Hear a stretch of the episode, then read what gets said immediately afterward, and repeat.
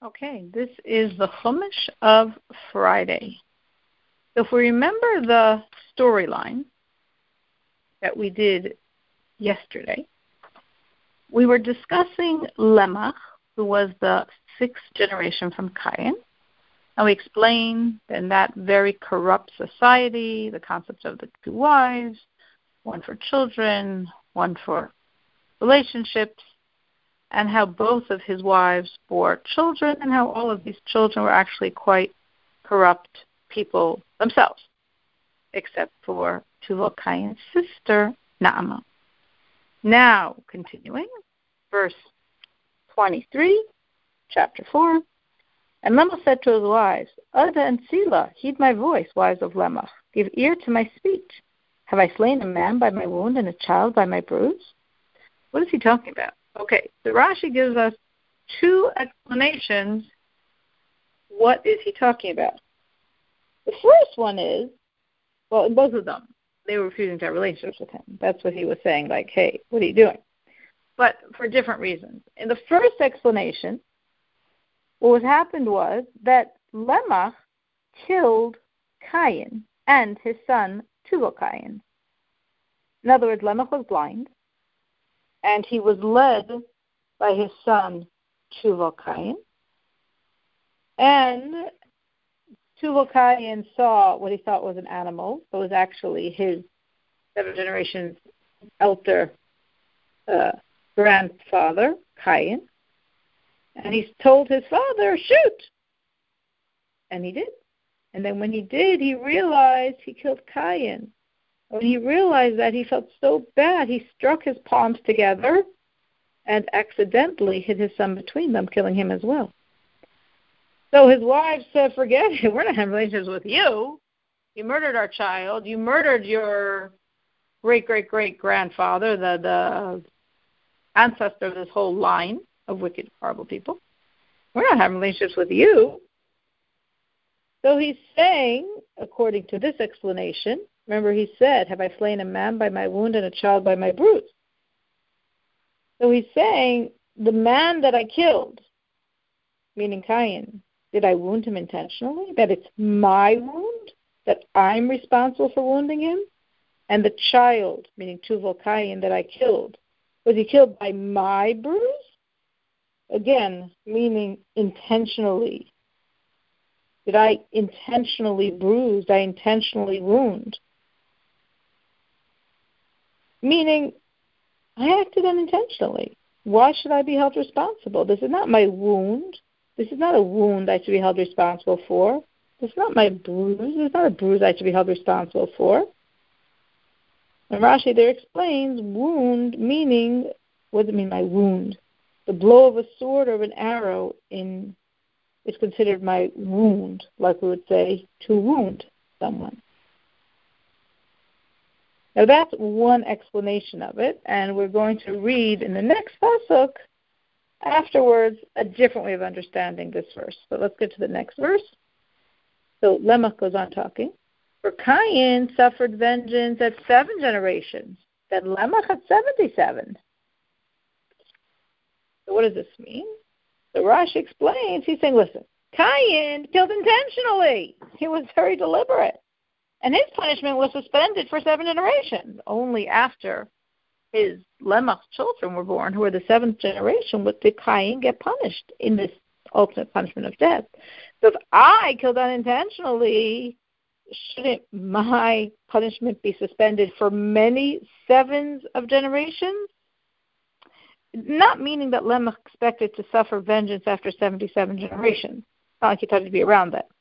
He's choosing a large number based on the seven concept, meaning if Cain was seven, I deserve far less of punishment than Cain, so many sevens away. Um, as Rashi explains in the next Rashi, 77, Shiva Vishiva, meaning he's expressing these multiples of sevens for himself. Everything that Rashi said so far was how Reb Tanhuma explained this. Now Rashi gives you another explanation, which is in the Medrash Bereshis Rabbah. in the Midrash Bereshit Rabbah, it explains it differently. Not not saying nothing to do with Lemach killing Cain. I mean, we don't see that anywhere in the pasuk, so it's very far from the pshat. But there was another problem. His wives both had fulfilled their commandment of having children, meaning they both produced children. So at this point, they said, "We're not having this with you anymore." Why? He said, "What's what's your problem? Why not?" They said, "Listen, we know there's a decree that the entire progeny, all the descendants of Cain will be wiped out after seven generations. So what should we do give birth for? We can give birth and then God's going to destroy everything. You know, the Mabul, the flood's going to come and, and, and flood out the world. What's the point? So then Lemach said, wait a minute. Did I kill this man? Meaning, did I kill Hevel? Who, again, in the verse, we're talking about killing a man and killing a child. So Hevel, on one hand, physically was like a man, but in years, he was like a child. Now, there are different explanations how old Hevel was when he was killed. According to this explanation, there's one explanation that says he was only 50 days old when he was killed. There are there's an explanation that he was 40 years old when he was killed. So there are various different midrashim on how old he was. But if we follow that explanation that Hevel is 50 days old, he's a man in stature, he's a child in years. So did I kill him that my seed should be wiped out? So if Kayin, Elamech is continuing his interesting uh, here, his a fortiori reasoning.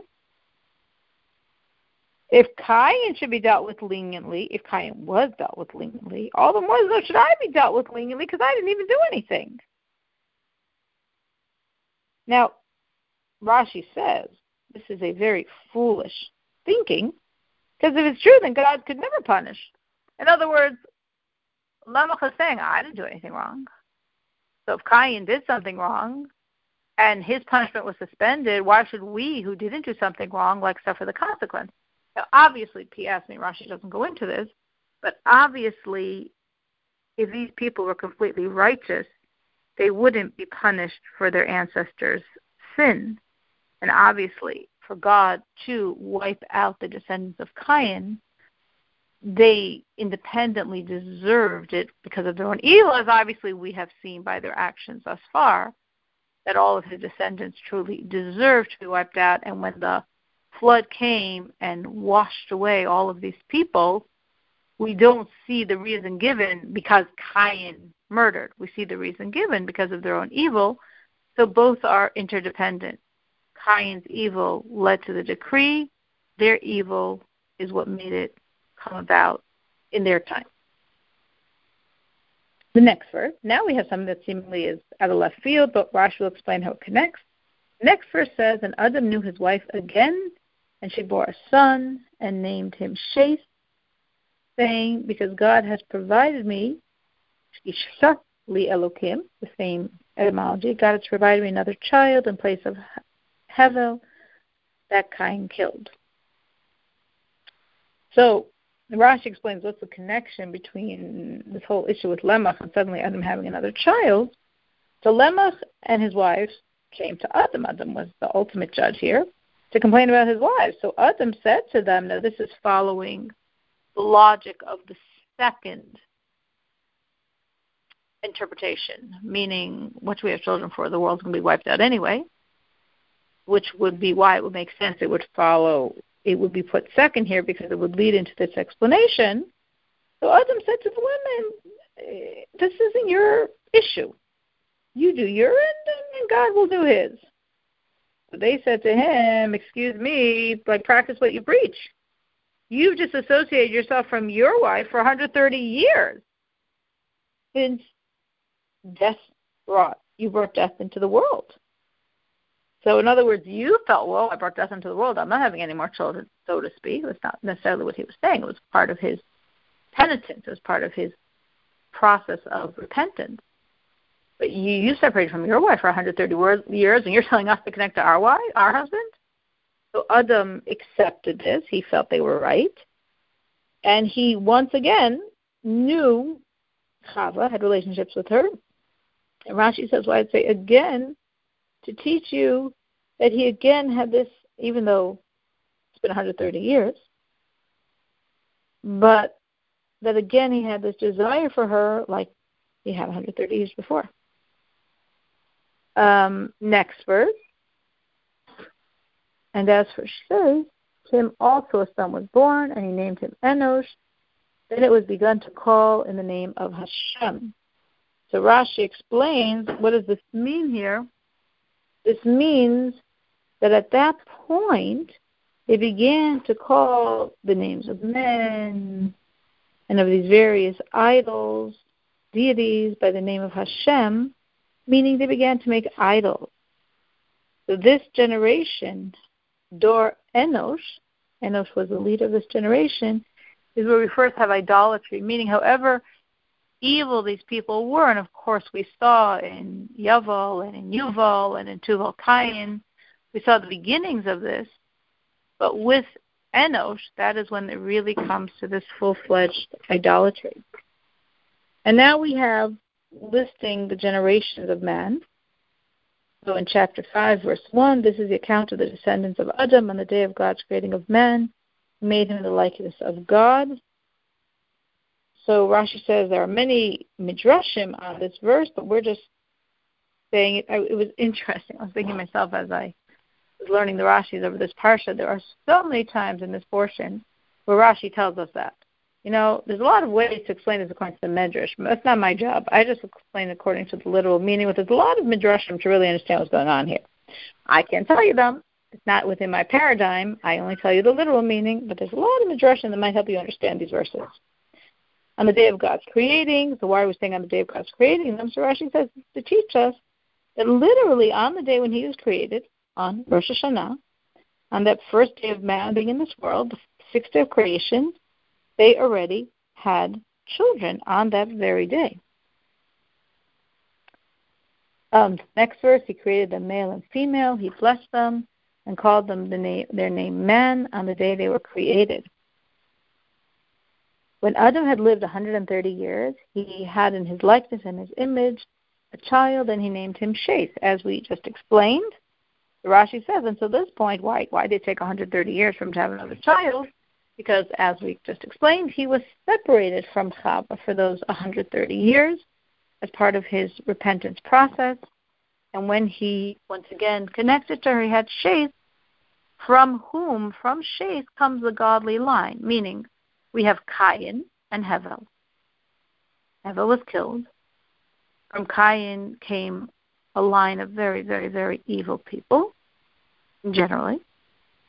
And then we have Sheth and from Sheth is coming the godly energy into the world, as ultimately, of course, from Sheth is going to come Noach, who will be then the father of all future mankind.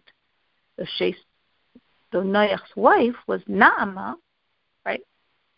And Naamah is coming from the line of Cain. And now we have not Rashi's,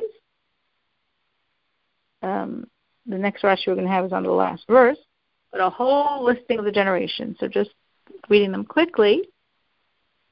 Then Adam, after he had Sheth, he lived another 800 years, having sons and daughters. We don't know their names. Sheth was, you know, in each generation we have the main, so to speak, leader of the generation, and then many other people that we don't know their names. And all the days that Adam lived were 930 years, and he died. It says that Adam was supposed to live a thousand years, as a first as a complete completion of number, a thousand. No man lived a thousand. Um, Adam was supposed to, but Adam saw in the future how King David would be born, stillborn. And Adam gener- donated to him 70 years of his own life to give David 70 years of life. So therefore, Adam lived 930 years. Sheth lived 105 years and had Enosh. That was his main first child. Sheth lived 807 years after having Enosh, and he had sons and daughters. All the days of Sheth were 912 years, and he died. Enosh lived 90 years, and he had Canaan. Enosh lived 815 years after having Canaan, and he had sons and daughters. All the days of Enosh were 905 years, and he died. They, they, they generally lived quite 900 plus years. This was the first millennium, and the first millennium, God's kindness was ruling the world, which is why people had generally perfect health, and these long lives, very physically tall and strong, and the world was a amazingly bountiful place, all free flowing kindness. Canaan lived 70 years and he had Mahalalel. Canaan lived 840 years after he had Mahalalel and he had sons and daughters.